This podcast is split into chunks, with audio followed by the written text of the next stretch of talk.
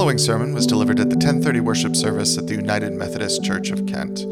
Please enjoy.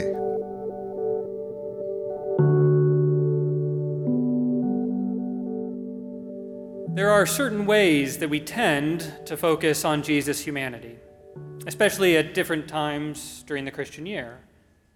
In the season of Christmas, for example, we marvel at the fullness of God contained in a baby, a fragile baby with clutching fingers and curling toes. God incarnate, all the majesty and fullness of God, God in flesh, nourished in and born through a woman.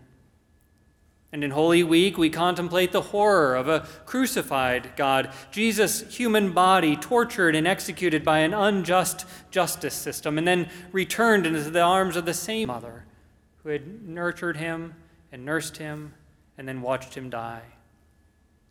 And then, of course, in between those moments, we notice other signs of Jesus' humanity as well. Jesus' hunger and thirst, his friendships, his joy, his grief, his anger, even his sneaking off as a child and exasperating his parents as he does so. Some aspects of Jesus' humanity may be comforting for us, knowable and relatable and shared. But other aspects, though, might be rather uncomfortable for us. For there are times and ways in which the incarnation, God in flesh, might be a more down-to-earth, nitty-gritty, and dirty reality than we're comfortable considering. For many of us, today's gospel story might be one such case. As the story is told to us in the Gospel of Matthew, Jesus and the disciples are in the district of Tyre and Sidon, and these were two seaside towns up in modern-day Lebanon. And there, a woman not given the dignity of a name, but referred to only by her ethnicity, that is, only by her otherness, her foreignness, as a Canaanite woman, this woman starts shouting to Jesus to heal her daughter. She is, we might imagine, a desperate mother. Her child is afflicted by something that prevents her daughter from flourishing as she should. Something in her daughter is broken in some way, physically or spiritually or emotionally or psychologically. And yet, Jesus ignores her. As the story is told, he doesn't even decline her request, not at first. He just flat out refuses to even acknowledge that she is there. The woman persists, shouting after Jesus and the disciples until finally, only after the disciples have expressed their annoyance at her persistent shouting, Jesus responds by saying that he has been sent only to the lost sheep of the house of Israel. That is, not to foreigners, not to outsiders like this woman. But still the woman persists, still insisting that her life matters even while she is being told that it does not. She kneels before Jesus and pleads her case. "Lord, help me," she says. And he responds again, this time by calling her a dog, unworthy to be given any bread. But still the woman persists. "Yes, Lord," she says, agreeing in this moment to argue on Jesus' terms, yet even the dogs eat the crumbs from their master's table. And at that, finally something clicks into place for Jesus. He commends her great faith, and immediately her daughter is healed. It is a surprising and a discomforting portrayal of Jesus that we find in today's gospel story. And so, as we tend to do when we are feeling uncomfortable, we have made lots of attempts to try to explain or to excuse Jesus' behavior in the story. It has been suggested, for example, that the word Jesus uses today for dog actually means puppy, as though somehow that takes the bite out of his words. Or it's been suggested that all of this was just a test. Jesus treated the woman harshly only to test the disciples' understanding. But for me, at least, that almost makes this even worse, that Jesus would use this suffering woman's suffering just to make some point to some others who were there. And so to my mind, it seems to me the simplest solution to our discomfort with Jesus' behavior here remains the most convincing for us. And that is simply that Jesus said what he meant, and Jesus meant what he said. Uncomfortable as that might be for us, this story simply reflects what Jesus thought at that time. After all, Jesus was, as we say, through our creeds and our tradition, Jesus was fully, that is, not generically, human.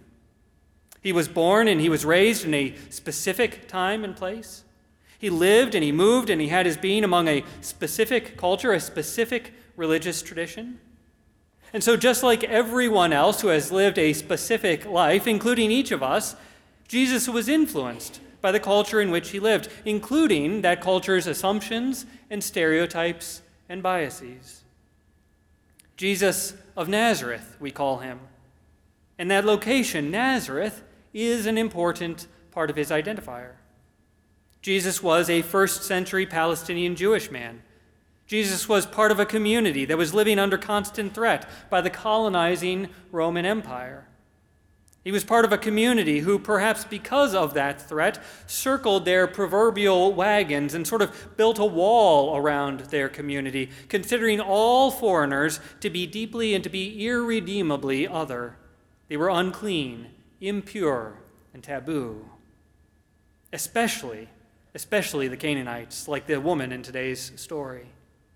For you might recall some of those older stories in our tradition. The Canaanites were the ones who lived, of course, in the land of Canaan.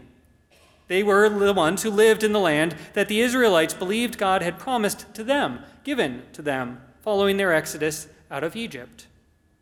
And so, like countless other indigenous peoples throughout human history, Canaanites became victims of manifest destiny. They were removed from their homeland by conquest and by genocide, terrible violence justified by religion and by a claim of divine right. And ever since, from the conquest of Canaan to the time when Jesus lived, the dominant strain of Judaism in Palestine justified their past actions against Canaanite people by stereotyping them as less than. Canaanites, it was said, were morally bankrupt. Canaanites were an especially fierce and fearsome sort of people, certainly a people undeserving of such a land flowing with milk and honey. I wonder perhaps if Jesus had an uncle who told jokes at the Canaanites' expense during family meals and other gatherings. You know the sort of jokes. The sort of jokes that makes folks squirm a little in their seats, but no one really says anything out loud to disagree. Or maybe when Jesus was an adolescent, he heard, maybe he even repeated stories among his peers about Canaanites being dirty or lazy or not wanting to work hard, and that's why they lost their land. Whatever the case, those cultural biases must have been in the air that Jesus breathed and the way that he was raised and the values of the culture in which he lived. They're certainly scattered throughout our scriptures. We can find them again and again and again. But then Jesus traveled to the other side of the tracks this day, up to the north, where Canaanite people still lived. And there he encountered this foreign woman, this other woman, this Canaanite woman who was just as pushy and demanding as he'd always heard that they were. And face to face with her, all those commonly accepted assumptions must have coursed through Jesus' head, those old jokes and stereotypes and stories, subconsciously even, maybe implicitly, without even thinking. Until, thanks be to God, Jesus realizes that in that moment he needs to rethink. He needs to reconsider. He needs to re-examine what he's been taught to assume about those people. Confronted by this Canaanite woman who's demanding help and insisting on his response and requiring his compassion, at first he's silent, maybe not knowing quite how to respond. Maybe he's praying about it, asking what God intends in this emotion-filled moment. Maybe he's trying to figure out how he can deny her request on the one hand, or how he can deny what he's always been told to believe on the other. Whatever it is, standing in this dissonance between the person in front of him and the stereotype he's been carrying, first Jesus tries to dismiss that discomfort. "I'm not here for you," he says to the woman. "Now go find one of your own people who can help you." Then, as she keeps pushing, Jesus' frustration bursts out in name-calling. "Why should I help a dog like you?" he says. But then her words finally break something open in him. "Even dogs," she said, Even dogs should be allowed to eat. And somehow, suddenly, Jesus recognizes her humanity in that, her sacred worth. His compassion and his faith, buried under years of learned biases, come again to the surface, and in that moment he notices standing there in front of him is not some stereotype, but a real person whose faith and need and desire for God are just as true as his own, despite everything he'd always been taught to assume. And in that recognition, Jesus has changed. Through the woman's unwillingness to go away or to be ignored or to stay silent and wait her turn, through Jesus' broken, open heart, and through their shared, then, acknowledgement of what they hold in common, both of them are changed.